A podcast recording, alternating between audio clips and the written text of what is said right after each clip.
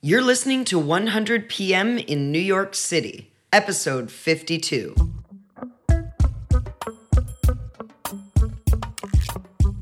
One Hundred PM is the show where we're interviewing 100 expert product managers across five great cities to bring you all the actionable advice you need to succeed in product. Today's guest is Jeremy Horn, Chief Product Officer at Tafifi. If you'd like to learn more after the show, be sure to visit our website at 100productmanagers.com, the web's fastest growing resource for hot topics, recommended resources, and online learning. I'm your host, Suzanne Abate, product coach and founder of The Development Factory. Let's dive right in and say hello to Jeremy. My name is Jeremy Horn, also known as the product guy, and I'm head of product over at Tafifi, T A F I F I.com. Cool. Who's the product guy? I mean, you're the product guy, but what is that? Product Guy has some interesting origins. In the early 2000s, I was uh, running product at a startup in the ad tech space. I was running the, the engineering team, I was running product strategy, parts of business development. Very small company at the time, 20 people. Ended up growing around to 200 people, this organization. No longer exists, of course. And uh, once in a while, I'd come into a meeting, a business development meeting, and the head of sales would say, Here's our tech guy and every time he would introduce me as, hey, here's the tech guy, I would always say, no, no, no, I'm the product guy. Tech guy at that moment in time for people who weren't maybe in product was somewhat of a derogatory term to someone trying to do the product side. Not that tech is derogatory, it was just kind of a weird, weird way to kind of say, oh, it's that guy, he's sitting in the corner. And so it got to be a point where I started saying, I'm the product guy, I'm the product guy. And so one day, out of frustration, you might say, I went home, created the blog called The Product Guy because I said, if I can't convince him, maybe I can convince everyone else I'm the product guy, and then he'll have to call me the product guy. So it kind of came from a weird grayish, darkish place, but then it kind of stuck. And so I wrote a lot of stuff about user experience and product management over the years. Man, this has to go back to 2003, 2004 timeframe for the product guy, the name itself. And then it's kind of just grown into a lot of other initiatives that I've run in the product management space here in New York, in London, around the world, from the product group, mentorship, lots of other things. Do you still like to be called the product guy, or is it one of those like, you know, Prince is like, don't call me Prince anymore? I'm now the artist. Well, I have, I have not yet found a symbol that I would like to be called. I, I, can tell you, I would love the symbol if I could find one. Not everyone calls me the product guy. I generally introduce myself as the product guy. It's also got great SEO online. So if you ever type the product guy, the first like 30 pages will be me. Um, it's work. easier than searching for my name. If you search for my name, you get an Ultimate Fighter, aka Gumby, um, and that's that is not me. I'm not. I don't do boxing and fighting uh, in my spare time. Gotcha. So product guy got its roots in the early 2000s thousands, but you were obviously already a product guy, even yeah. if, if your colleagues weren't referring to you that way. How did you find your way into product management? Because this is early days. Yeah, so I guess I have to kind of go to my childhood a little bit there. As a kid, I started programming when I was five years old. My dad used to teach programming at the boys club, and I would get brought along there. Just, hey, go sit in the corner. And I did the programming with the rest of the people in the class. So I started very early on doing programming. And then also I did a lot of stuff with art competitions, oil painting, charcoal. So I always had kind of like two minds, like for the programming side, the technical side, and the artistic, uh, aesthetic side. But and also my big thing that I had a lot of fun with as a little kid was inventing. I like to create things. I like to solve problems. They're goofy. They were weird, like earmuffs that just stick on your ear, like a lot of wacky things. Uh, uh, flavored toothpicks, I remember was one of them. A sink you could talk to now it doesn't sound so wacky that one. Well, even um, flavored toothpicks, I'm like, I'm pretty sure that exists. Well, uh, at the time it was like mint. Everything right. was mint. My idea was cherry and all these other fruity flavors. Right, right. I remember I'm a little kid coming up with this. This wasn't last year. Um, and, so, and, so, in my bones, it was always like an inventor. I wanted to create things, solve things, and so I'm always taking things apart, designing. Things. I always had sketchbooks, drawing stuff. So then you kind of fast forward many years. I'm in college and in college, I was actually uh, started out with looking for to do physics degree. Astrophysics was what I thought I would do. Uh, I was looking for something hard to solve, and so I said astrophysics, origins of the universe. That sounds pretty hard.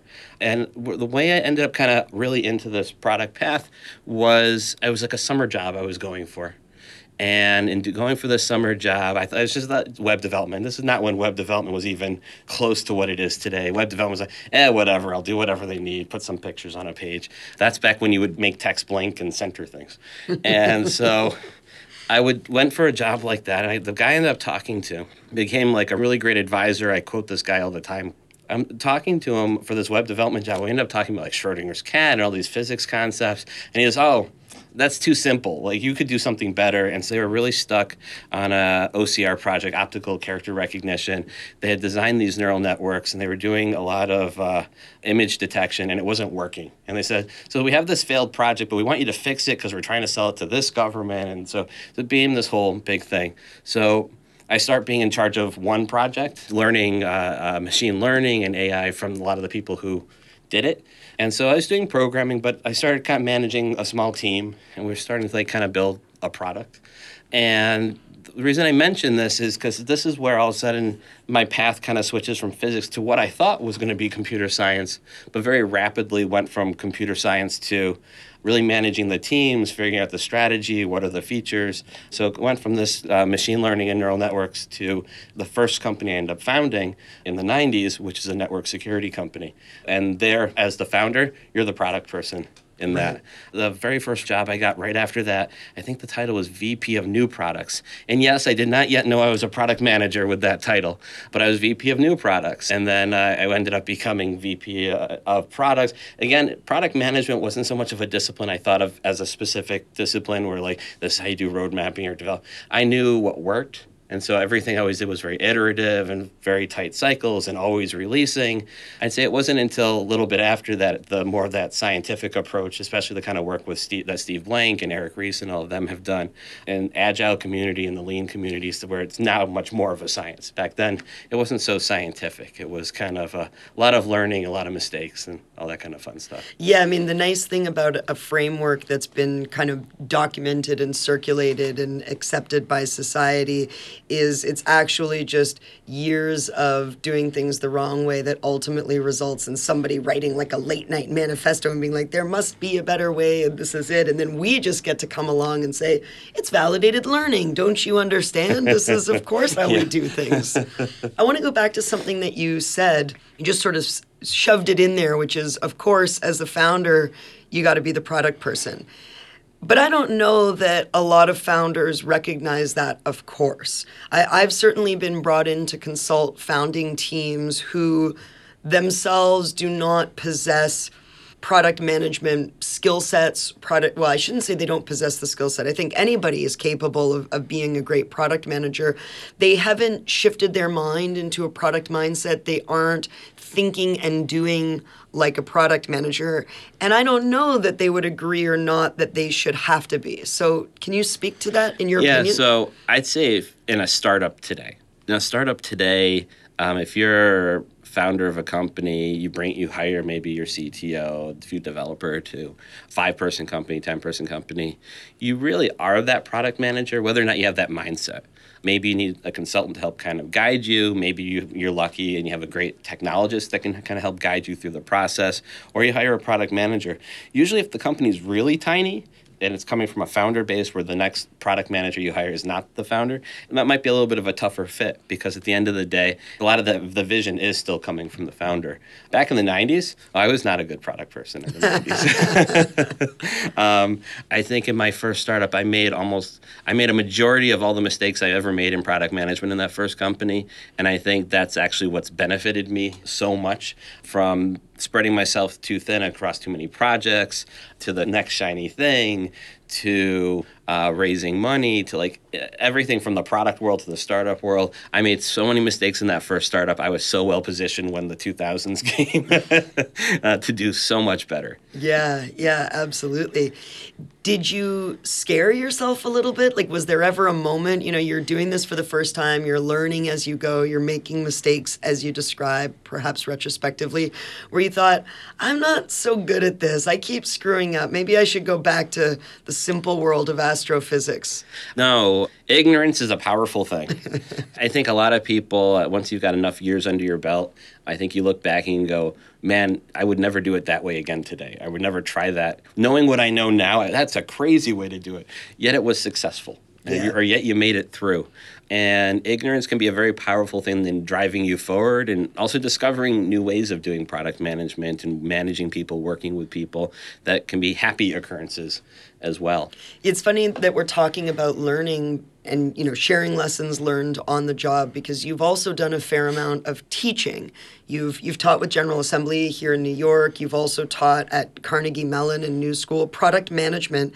And this is interesting to me because we're still very much in a time where there is not a lot of formal product management training is that something that you think is going to increase that needs to increase should more schools be introducing these programs into the curriculum Yeah, it's a it's an interesting question. I know Carnegie Mellon actually does have a product management course, an official one where you can actually earn credits and all that. I am happy to see they're doing like product strategy, but when it came to me teaching those courses or putting together different curriculums over the years, curricula, I guess you would say, it came from a place of I wish I had had this when I started out. I wish someone could have taught me this, or oh, this is this is a way to do a roadmap. This is another way. This is how to communicate with different stakeholders. Here's how to deal with politics, and here's just different methodologies you might want to try along the way. So I'd, I'd always wanted a lot of that, and that's where a lot of these these kind of programs that I ended up doing came from as far as the curriculum, and I think you're asking like, should people take the classes or where should they be and, and all of that. It's a bit of a hit and miss type of thing right now. And so I don't know a lot of great programs out there that that I would say you take this to get into product management. I think if you want to learn product management, you want to understand some of the skills or some of the, the things that come into consideration when you're doing product management, there's a smattering of courses across the country, around the world, that you can take. But I would say don't take it to get in. Take it because you're curious about something or you're trying to like develop maybe a new skill or they're covering something that you don't know yet. That's also why I have a mentorship program that I do. It doesn't help you get in, but if you found a way to get your foot in the door, your toe in the door a little bit in your current organization, um, or you maybe you're, you're just got that first product management job, the product mentorship program that I do helps people really kind of up their skills. They get paired up one on one for the duration of a session. We do sessions every six months. We'll be doing that for I think north of four years now. And so, here in New York specifically. no, around the world. We're in Wow. over 20 different countries. Amazing, It just happened. Um, so it was a. says the product guy. It, it just happened. Well, let me. I'll tell you here. The way the product mentorship program came about was kind of your perfect. I'm not complimenting myself. I'm saying this is how you should do product development. After a lot of meetups of the product group, people would come up to me and say, "Can you mentor me?" And I would say, I, I really don't have, the, I can't. And after I'd say no enough, they would, they would say, do you have someone else you could recommend who could mentor me? And I said, ah. At some point, it kind of hit this critical mass where I said, ah, let me just try something. So I put together an email, very simple email, and I sent it out to my user base. It sent you to a Google form. I still use the exact same Google form today that I did then. I just wrap it in a pretty shell. and uh, it just said, like, do you want to be a mentee or do you want to be a mentor? And when I sent it out, I had, on- like, it was very simple. Am I going to get X number of mentees within one week? Am I going to uh, Y number of mentors within one week? If I hit both of those numbers, I guess we're doing a mentorship program. Well, what ends up happening is somehow it goes global because at the time I had much more coverage just in the New York area. It wasn't so much everywhere. And somehow it went around the world. And so I get people applying from Australia and London and India and Tokyo, California. Argentina, Brazil, people all over the world are applying to be mentees. we did have that good mentors SEO, so but this was something I'd only sent out to the membership of the product group. Right, right. And so I was like, what? and so I hit my number, which was kind of, I basically validated the concept. I validated there was also enough mentors and mentees to make it viable. So then at that moment, I said, okay, I guess I'm gonna have to figure out how to create a mentorship program. And that's what I set about to do. And so every session of the mentorship program since then, it's always been kind of tweaking it and iterating. And I always running experiments. Some I tell people that I'm, what experiments I'm running on them. Sometimes I don't. And I'm always trying to find ways of making it better, developing KPIs to measure success and performance.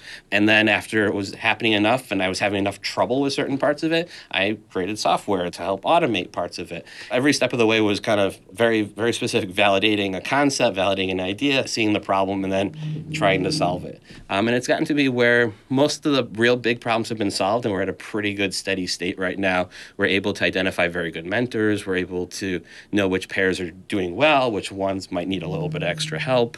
And it works really well right now. It works pretty much like clockwork. It's just kind of like a checklist I go through every six months. So it's a formal mentorship program then. So if I were if I were a mentee, maybe somebody listening in on this podcast and say that sounds like the kind of thing exactly I need, I would what go over to the product guy. You, you go to the productmentor.com Product Mentor. um, and sign up. The wait list on the mentee side is long. Uh-huh. If you're interested in being a mentor, which means you probably have more than five years of real world product management experience, it's got some a good track record behind you.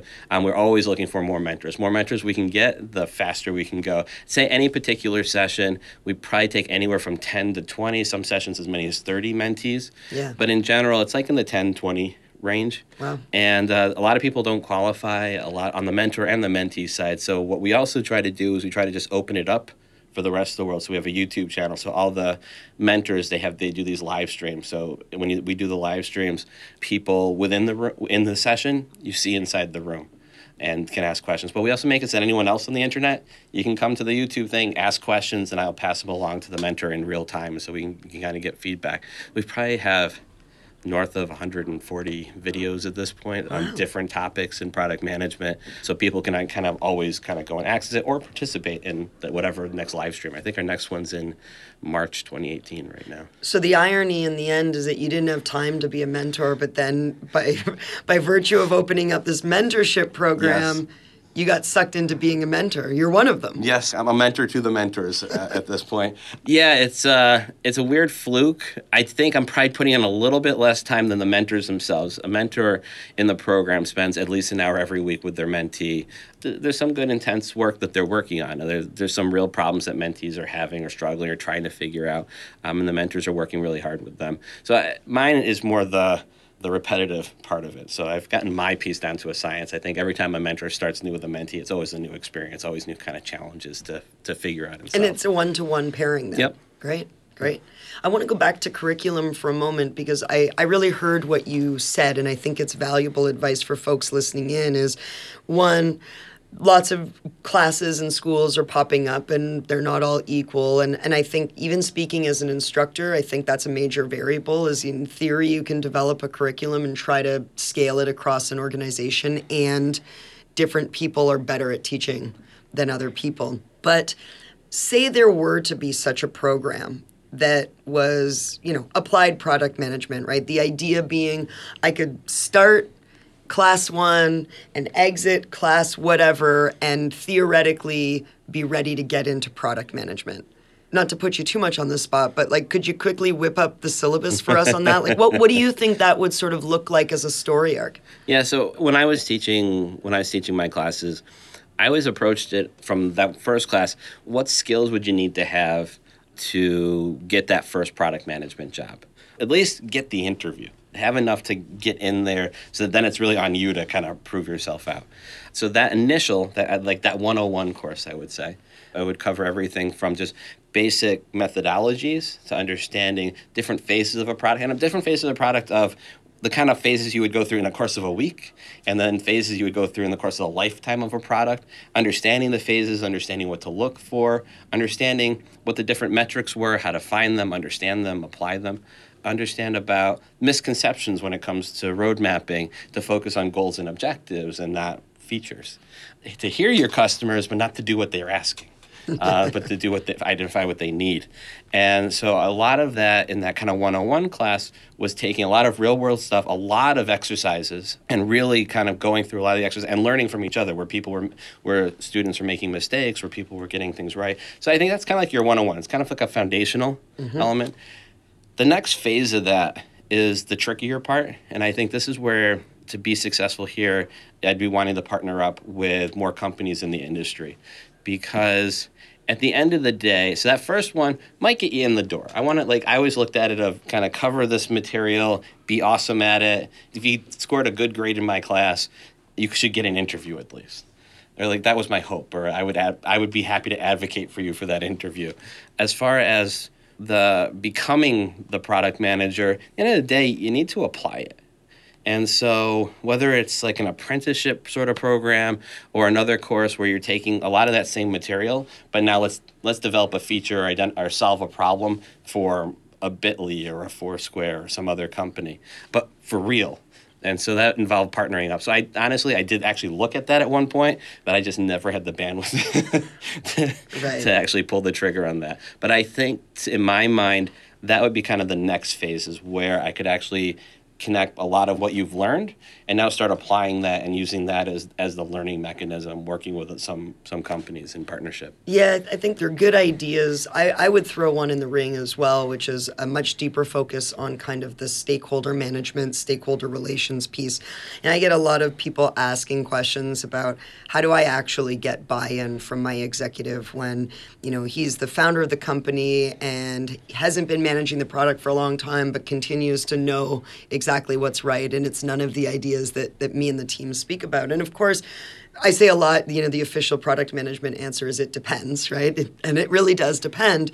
But sometimes knowing how to navigate the nuances of personality. I'm talking more than just recognizing that a product manager needs to be a bit diplomatic, recognizing that you're working with different archetypes of people, that really understanding this is like who's on your team for better or for worse and how do you uh, overcome that? I'm sure problems come up in the mentorship program. I would imagine yeah. a lot of the so, soft stuff gets raised. Yeah, stakeholder management is definitely a big one. I think what you're speaking to also is when you're talking about becoming a product manager, like what are those characteristics? What are those skills?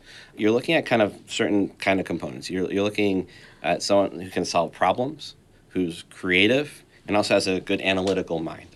So those are to me are your foundational elements. If I'm hiring you, if I'm interviewing you, those are the things I care about the most. I want to see how you solve problems, how you approach problems, how you break things down to understand the market or estimate market size or market opportunity. And then I want to make sure you're creative because to my shortcoming, I don't know how to teach creativity. The other two categories I can teach. But creativity, I don't. So I'm always looking to find people who re- really think differently than myself. And so I'm always looking for people, usually outside the industries that I'm hiring within. When it comes down to stakeholders, a lot of it is you got to just practice. You have to run into the problems, uh, have to experience it. Uh, I'd say I've been fortunate in having very interesting and diverse stakeholders over the years. Because of that, I've become a better product person. When it come when if you're kind of like coming at it like very uh, blankly to the different kinds of uh, stakeholders that you might be running into. You want to provide evidence, you want to provide data, you want to try to back it up. But at the end of the day, there's personalities, and you have to understand where they're coming from, what their motivations are, what they're afraid of, to try to convince them. But that's, I'd say, at the end of the day, the job is is less about the roadmap. It's less about what features we're building and at the end of the day the real great product managers are the ones who are who succeed not at the fundamental the foundational elements i mentioned but really at the people management. Those are the skills that that carry you. Those are those skills that hey everyone's excited and they're ready to follow you. They will go wherever you want them to go. At the end of the day the, the great product managers are the ones that are great able to build those great relationships. Right. Yeah. You have had a lot of executive product roles. I mean, you've been doing this a long time, as we've already spoken about. And I would say, you know, the last eight or 10 years of your career have mostly been in the capacity of, you know, director of product management or product lead or head of product management. The titles vary, but I think the sentiment is in that executive tier. What is the hardest thing about transitioning into executive side of product management versus just working in product day to day? I'd it's a misconception to think that you will transition into the executive side. Not saying that you cannot transition into the executive side, because of course you can. What I'm saying is it's not so much of a transition, but it's almost like a career change. When you're doing product management, your day to day product management, whether you're junior or senior, uh, you're either working on a sliver of a product or a larger part of a product, uh, you're working on the roadmap. You're talking. You're doing a lot of customer development, and you're kind of in that on the ground product strategy cycle. When you're on the executive side, you're thinking about you're trying to provide the guidance. You're trying to provide a bit different sort of perspective on it. You're not trying to get into the weeds of the features. You're not. You might be. You'll probably be still doing customer development, but that's not what, what's driving you every day. You're counting on the people on the front lines to know what the real needs are, understand the problems, to figure out what solutions they want to try, what experiments they want to run. You're providing enough cover between them and the rest of the company so they can do their thing and the company doesn't get in their way. Uh, you're helping educate other groups as to how product management works and how product works. You are uh, making sure that they're budgeted and there's clarity and the, all the other and marketing and sales and biz dev are aligned with what your team is trying to do. You're keeping people at bay. You're bringing people in, and so when you're thinking about what do you want to be successful at at that point, it's how do you how do you have a successful team? And then that successful team, in my mind, translates to the successful product. And so I'm always, my focus day to day becomes how can I help them be more creative? How can I help them have more time? How can I give them more of the resources they need to be successful? Versus how do I solve this problem or what what, what are the wireframes I want to try out. So it's a, it's a it is a very different sort of sort of animal when you're kind of doing the executive product management versus the junior to senior product manager type of role. Well, what I, I think I'm hearing you describe is there's a certain amount of humility involved because you have to be okay letting other folks have the spotlight, letting other folks have the victories, and be it's like being the elder and being in the corner and just saying, I'm here to hold this up for you and, and show you a way. I, I think at all levels you need to have that kind of a level of humility. I'd say I, I, have a have a strong ego, but I'm humble about it. Anyone who knows me would probably be laughing at that as well. Uh, um, but the big difference is your job as an executive isn't to say here's the solutions. Your job is to say, here's the bigger goals, here's how it's going to impact the larger company, and to get the CEO on board, and sales on board, and biz dev on board. I'm going to try to keep all those pieces moving. Make sure that you're, you've got enough staff for your team and hiring for the next quarter and, and all that. At the end of the day, you have to make a decision. Do you want to manage a product? And do you have fun coming up with the features and solutions for the product? Or do you want to manage the process? and come up with the way, different ways of doing product management process. And for myself, at some point in my career, I love doing the product management. I love coming up with the features. It's a lot of fun. But I love even more figuring out the process and how can we do product management better? Or let's try this this quarter. Let's see if oh that didn't work. Let's try a different way of doing it. Uh, let's try experimenting with different ways of communication and transparency and just different ways of just kind of moving the product management process itself forward. And so you have a very different focus between those two. Right. What I'm hearing you describe is is growth and kind of personal growth and saying there was probably a point in your career where you couldn't have imagined being anywhere other than in the eye of the storm and then you know you do it and you do it and you do it in a different context and eventually you want to solve different types of problems. I mean the problem solving piece is still alive and well. It's yep. just now I'm solving process oriented problems, uh, human oriented problems. Could you credit any one particular job experience or company in your own career trajectory more than others for contributing to your own personal growth? Where did you grow the most? Ah, so so many different questions in one. um, the place I grew the most, I'd say, is probably Viacom. I've got enough years between myself and Viacom now where I can say that. Um, when I started out, it was a really kind of cool, it had a good startup vibe in the part that I worked in. Over time, it did not. And I'd say a lot of the challenges that I ended up encountering and solving, I didn't just solve there, but ended up making it into the coursework that I taught, how to deal with stakeholders. I have a whole thing on how to deal with different types of stakeholders and challenges uh, in, in my classes. But it, it was those challenges, I think, that made me a better product person. I think there, a lot of it was, well, if I can't fix this in the product right now, what could I do around the product? And so that pushed me, I think, a little bit towards the process side that might be where I started thinking more about process. But I've always been fascinated by productivity and efficiency. I know that sounds completely weird. Not to um, me. Not to me. You're just speaking my actual language here. But I've, I've always been kind of fast. Like, how does how do you do it? Um, when I was doing physics in college, I used to hang out with the business people because I was kind of, how do you do the business side? I was like, I wanted to hear the process and what they were doing. And they thought I was crazy. But I guess it kind of came full circle now that I think about it. Today you are head of product at Tafifi. Correct. So what is Tafifi? So Tafifi is a product I started really only a few months ago. I have for some time now wanted to create a product manager's product That's how I used to describe it. It was a ridiculous thing, but the goal then was I wanted a product that helped you do product management, but and in turn made you a better product manager just for having used it.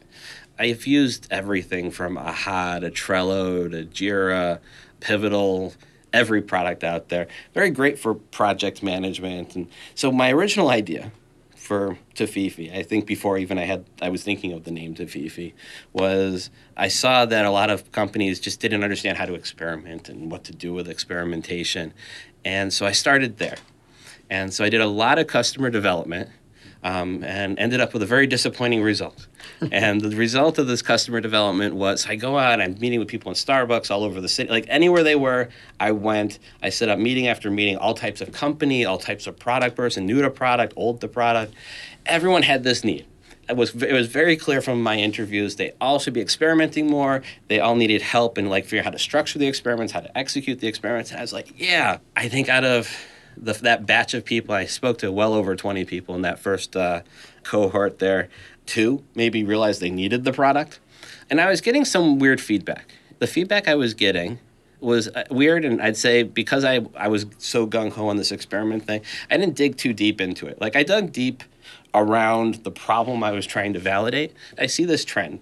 I need road mapping software. I'm like, what do you need road map? You have Roadmunk, you could use Excel, you use Power. All of a sudden, I start seeing roadmap everywhere it doesn't click for me. I don't see what the pattern is. And if anything, you're like, all these crazy people asking for road mapping software, what do they know?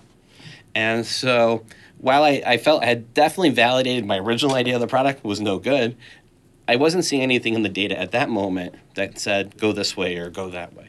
So at that moment, I'm like, okay, I don't see where to go there. Oh, look, there's this job over here. And so I ended up working, doing a, a short stint at another company.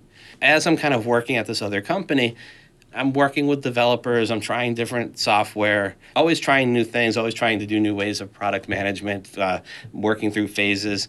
And all of a sudden, I work with this uh, this new piece of software that was kind of like a stripped down version of Jira, and I start kind of layering on like the different things that I want to do in the workflow, and I start layering and layering and layering. And that's when all of a sudden I kind of had this magical moment, this epiphany, you might say, in that, oh, they weren't asking for road mapping software everyone kept saying for roadmap. Now, if I was approaching it again from the, that moment a year or two ago, I would have asked like, "Why are you asking for road mapping software?" It never occurred to me at that moment to ask that because I was like, "Road mapping software, you're crazy." Which again, that's why you need to do lots of customer development because you're going to make mistakes like that and you're going to miss something kind of big. And what I had missed was it wasn't the road mapping software; it was keeping everyone on the same page for when I make a change in the roadmap, how does the roadmap get affected? How do I keep all my stakeholders aligned with what the goals are? How do I even experiment and see? Because a lot of the product managers, your day to day, you're spent in the backlog. And when I make a change in the backlog, I don't know what that impact. I know it's the correct priority. I might feel very confident in the priority, but I didn't see what the cascade of what that might have really moved. And so I didn't see the roadmap. And then I discover later, oh, look what I moved. And now I have to communicate it out, and it's headaches and, and chaos. And so that's when I kind of took a step back and I said, oh, I think I've got something. And that's now where Tafifi is today. Tafifi is a product it's really for product managers to kind of get out of the way. It's not it's not all these other things that are really project management oriented. It's really about helping align expectations, align goals, align knowledge around the product uh, where it gets out of the way of the product. Use it as much or as little as you want, but also it'll com- automatically communicate out to stakeholders when a big change happens. And if it's a big change that someone really cares about, it'll give you a heads up as the product manager. Maybe you want to talk to them first before they get this automated email. Right. It, so there's a lot of different aspects. It's about what can I automate that a product manager has to do as part of their product management duties every day. What can I apply a lot of my AI learnings to over the years to where I can come up with estimates as to if you move this in the roadmap in the backlog, this is the impact of the roadmap, and so that you can see, other people can see, and it really kind of helps keep everyone much more aligned than they normally normally would. Where it's also just an enjoyable experience. So, practically speaking, does it sort of support a road mapping kind of high level planning view and then a more granular kind of sprint planning type view, but keeps those things in like a two way sync? Uh, everything is just real time. So, you can make changes, you can communicate. I wanted a very collaborative environment at, at a foundational level of whatever it was that I was going to end up building. So I wanted it to be you could have real time conversations that are connected up to the tickets. I wanted it to be where if I someone else is dragging something to backlog, I'm seeing what they're dragging on my screen at the same time. If I make a change here, I see immediately what the impact on that on the roadmap is, and I can look at the roadmap in whatever flavor I kind of want. The now, next, later format, the quarterly format, annual format. Um, it's really about very minimal, but also very flexible. So if you want to do if you want to do waterfall, power to you, but I can help you out. If you want to do uh, Kanban or Scrum or whatever, you can very easily do that. If your team wants to do points, great, I can be more helpful. If they don't want to do points, don't worry. My system's also going to learn from the different types of work that people are doing and estimate based off of the people and the types of work. It's there to help as much as you want to engage with it, but also just kind of get out of the way so that, you know what, you can do experiments. And so it helps you also through the phases from ideation to experimentation to development. And by the way, if you just want, you care about development, just do the development piece. If you want the other parts to help communicate how everything connects, do that as well. And it's really about kind of flexible, but not overwhelming, which is what I feel like a lot of these these software platforms have become. It's just I just feel massively overwhelmed. Too many features, too many bells and whistles. I just want to do product management. And at the end of the day, what does that mean? It means I'm solving problems for people. I'm finding solutions, and then I'm delivering that business value. I'm delivering that customer value. Okay, well, I'm sufficiently sold, Jeremy. So, what do I do? Do I go to tafifi.com and sign up? Are you, you taking can, real you, customers? You can sign up. You can sign up for it right now. Um, there's a wait list that you'll sign up for, and gradually letting people you and your wait list and your scarcity mentality. We're all biting our nails, like, please choose me. Okay, there's a wait list. yeah, sign up and uh, gradually letting people into it to, to try it out and iterate on it. That's T A F I F I dot com. Correct. Okay. Listeners, you know what to do. Get on that wait list. We do a segment, Jeremy, called Get the Job, Learn the Job, Love the Job. And I, I expect, given your experience working as a mentor and, and how long you've been in this industry, you've probably answered these questions a thousand different ways for a thousand different people. But I want to frame this first one a little bit more specifically to something that you spoke about earlier. So you said, you know, if you took this 101, this fictitious 101 course, you, you should probably be able to get the interview. But I actually get a lot of people come to me and say, I can't get the interview. Like, what am I doing wrong? And I know part of that has to do with, you know, smart resume readers that are, you know, kicking people out before they ever even had a chance. How do I get the interview. Whether or not I have the right skill sets, let that be decided yeah. in the interview. So itself. I actually, I actually spend a lot of time with people on the resume piece. I don't find people are getting rejected because of automation. I, that's what a lot of people think. Someone's scanning your resume. They're look. They're actually physically looking at it. They're spending maybe five to ten seconds, if you're lucky, looking at it, but nothing jumped out at them. And so a key piece that I spent a lot of time with people. I just did this just on Friday, I had a whole bunch of people kind of in my unofficial office. I meet in a hotel in Soho, and my people just kind of come through, and we sit down. We went through the resumes. Too many people just list what their responsibilities were. I don't care. And I, and I mean that from the heart. and I mean that from the heart of everyone hiring you. That's nice. If you get the interview, tell them more about what your responsibilities were. But if you manage a team of 20 people, that's nice. To what effect? How did you impact the business? What was the business value you generated? What's the customer value you generated? What number changed because you did that?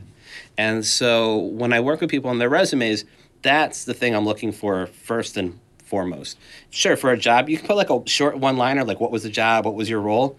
Any responsibilities you want to talk about should always be I, I did wireframing. To what effect? Or you you manage the team, and because of that, what happened? You reduced defects by 20%. What was the number? If you don't know the exact number, estimate it. But at the end of the day, I always kind of think about a product manager's resume should just be screaming business value for every single one of these bullet points and that someone who's looking at that resume is almost looking kind of at like a chinese menu like i want ooh customer acquisition i want one of those retention ooh two of those i want and so they're just kind of looking for for the things that they're hoping you can do in your job. That gets you in the door for a lot of places. Because I see that now they're going to bring you in and say who tell me about what you did there. Then you can talk more about the responsibilities. You can really go into more detail as to how you generated those numbers and what other relevant numbers there were. But if, especially if you're not in product management, you should demonstrate they have a product manager's mindset. So whether you're a developer, uh, customer support, how did what you do impact the business?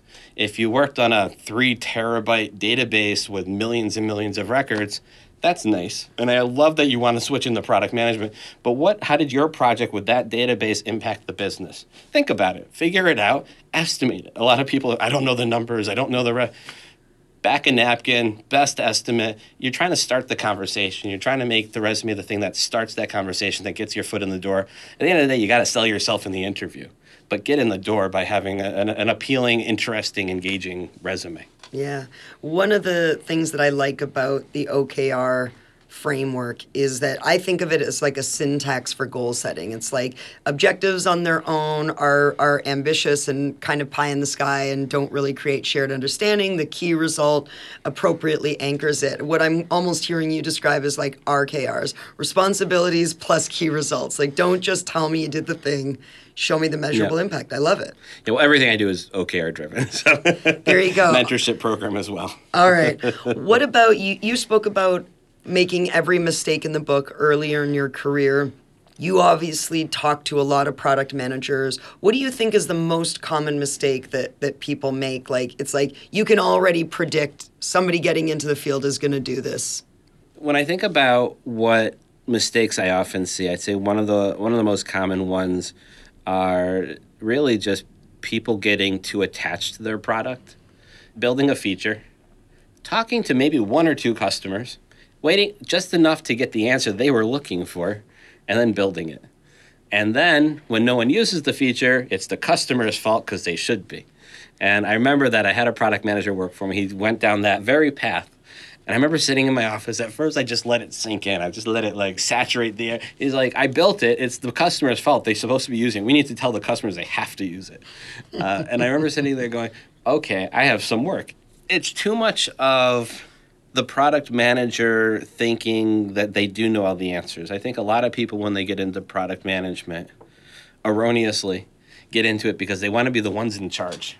Except once they're there, they realize, oh wait, I'm not the one in charge, and you know they don't have a team, and they have to lead through influence. And oh wait, the, you actually have to do research. It's not just your gut feel. And there's still a lot of places that they, oh, I this is the feature we should do because I feel it's right. Um, I think that you alluded to that with some of uh, the the companies that, that you referred to kind of earlier too many people don't realize that there is that research that you have to do to identify the problems, to test the solutions, to not force customers to use it, but hey, have a feature they want to use. And to do that right kind of customer development, too many come into it thinking that they're going to just know the answers or this is the feature, or they're so excited about the feature they just don't hear the other feedback or they stopped after talking to two customers, um, which is never enough. it's never enough, no matter what you're trying to do. Um, you got to talk to more than two. Yeah. And so I see that happen a good bit where they just, the wrong feature gets built or, and, and, and what does that do? That can kill just even one bad feature could kill a product manager especially if you're in a if you're already in like a challenging politically charged environment that can destroy trust. The, the development team maybe spent weeks on it. Maybe so they spent months on it. Ah that just freaks me out just that idea alone. Uh, but they spent a lot of time on it. It was hard to do when they built it and now no one's using what they built. Why should they ever listen to you again? That's the kind of credibility you don't want to be losing especially early on because getting it back that's tough. And some places it's not possible. It might be a tough mistake where you have to go to a new job after that, but that is a very common mistake. And you really want to earn people's respect. And the way you earn their respect is you're not wasting their time. Love it. What keeps you in this? You've been doing product. You can't leave. It's hotel. it's your Hotel California. Why do you love it so much? I like solving problems. I like people. I like every week I talk to maybe five new companies a week, 10 new companies a week. I always just like hearing how what I like hearing other people's products. I like hearing how other people are solving their problems. I just like hearing other people's stories. Even more, I just like solving a problem. Like Tafifi isn't about creating a tool. I'm not trying to create a tool. I'm trying to change how people are doing product management. I'm trying to change how products get made. That's kind of what I'm trying to affect through what I'm trying to do with Tafifi. And so I want to have that kind of positive impact on the product management community, but just people. When I designed the product group, the product group was designed about what I like. I used to go to meetups all the time, and they were so dry, and I never liked the presentations. It didn't feel interactive. I didn't feel like I was necessarily learning. I was falling asleep, and you had these moments to do some networking, but that was okay. Like, and I'd come home, I was like, yeah, I went to a meetup. and so the product group was about I wanted to learn. I wanted it to be interactive. I wanted other people to say they learned something at the event. But I also wanted to have a featured product. And that's what I do at each of these meetups. It's a roundtable style. I have a featured product. And each of these featured products – what we do is we take it apart. And what product person doesn't like to dissect another person's product and think about how you might do it differently and different strategies and different approaches? And I like that. I like solving problems. I like hearing problems. I like hearing how other people solve those problems. That's really what kind of keeps me going. Yeah, I think you like helping people too, which which I definitely resonate with. And my guess is that your wait list at the product group mentorship is about to get a whole lot longer, but uh, that's okay. That's okay. He wants to help all of you listeners. Are there resources that have been help to you? I mean, you're you're a senior person, you've got a lot of ideas, but is there a pundit out there, a book out there, just something that you're like, this shaped me, helped yeah. me? I can't recommend enough Eric Ries, Steve Blank, their blogs, their their work. What's had a, the biggest impact on me is really just networking with other product people and learning from them for me, I never fully internalized lean until I met this person who did lean in a whole way I had never thought of it. And I said, oh my God, now I get it. And that was like a very magical moment. It was in 2010, I remember. um, and it was very, it was very kind of a special thing. And I didn't get that from the books. The books are very abstract. They don't feel like they're applied. Some of the blogs are interesting, but for me, it's you want to hear the stories and you want to interact with the person who did it. You want to ask them questions. And so, whether or not it's the product group, which is New York and London, or other meetups, like, you really want to network with these people and take them out to coffee and to pick their brain like how do they do the product management maybe they don't do it well but learn what they're doing and what works and what does you got to talk to a lot to find some of those those golden nuggets but it's really i found it's really been the networking a lot of the stuff i do generates a lot of knowledge and so that's why like I have that YouTube channel, I have the blog where any knowledge that I'm capturing in product management I can kind of share back to the community. So I try to do that as much as possible. But at the end of the day, if you're looking to just learn product management, whether it's process or you're trying to solve a problem, I'd recommend networking at a lot of the kind of product management and events, but networking in a way where like go out for coffee for an hour and pick their brain on something. I try to do that as with as many of the people in my own meetup as possible. Great typically I ask my guests as a, a, last question about a personal or professional mantra, but earlier in the conversation you alluded to this mentor of yours and had a bunch of sound bites that you've stolen. You promised that you were going to litter this conversation with them. I don't know that you did. So is there one or two of these gems that yeah. has served you well you want to leave us with? Yeah, there's one. I told people this and, and I know when I don't when I don't deliver this well it comes across as very mean um, and he was not a mean person. He was a very scientific person. He was a very matter of fact person, but he always wanted to kind of drive home the point. I remember the, the lesson he, he said to me was uh, Jeremy, this is a very important lesson. You're not special. And I remember sitting there going, Why, thank you. And then he continued. He says, Your idea is not unique. And I'm like, How do you know? And so the lesson really was that he that he then kind of he went to explain was if you're on the cutting edge in your field, whatever you're doing, there are other people on the cutting edge. You are not alone. So that means that it's not just you. It could be someone on the other side of the earth. Someone's every there's like many other people doing the exact same thing as you. So you're not special. You're not unique. And actually, other people already have your idea. And so that he was saying that at the time because I was doing so many different things. But really, what that what that kind of boiled down to is pick one thing and execute it well. Don't hide your product. Uh, don't be secretive. Tell tell everyone what your thing is. At the end of the day, it comes down to who executes better. And so that's what, from him saying, you're not special, that's what he, was getting at. I constantly requoted it over the years. Because too many companies, too many products, oh, it's a secret. I can't tell you, or sign this paper, and I just look at you like you're a crazy person.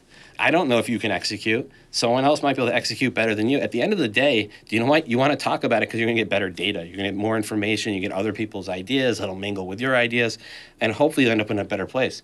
If you're secretive, you're not going to get the data you need, and you're going to be operating in a black box. You might luck out, congrats. But why not maximize your chances and minimize the risk by talking to as many people as you can about it? Because at the end of the day, you're not special. well, listen, Jeremy Horn, you may not be special, but you have been uh, so fantastic to chat with, and I really thank you for being part of our project. Thank you. Thank you. Thank you for listening to 100 PM, the official podcast for 100productmanagers.com. If you enjoyed the show, please subscribe in the Apple Store, at Google Play, or on Stitcher, or leave us a great review so others can help find us.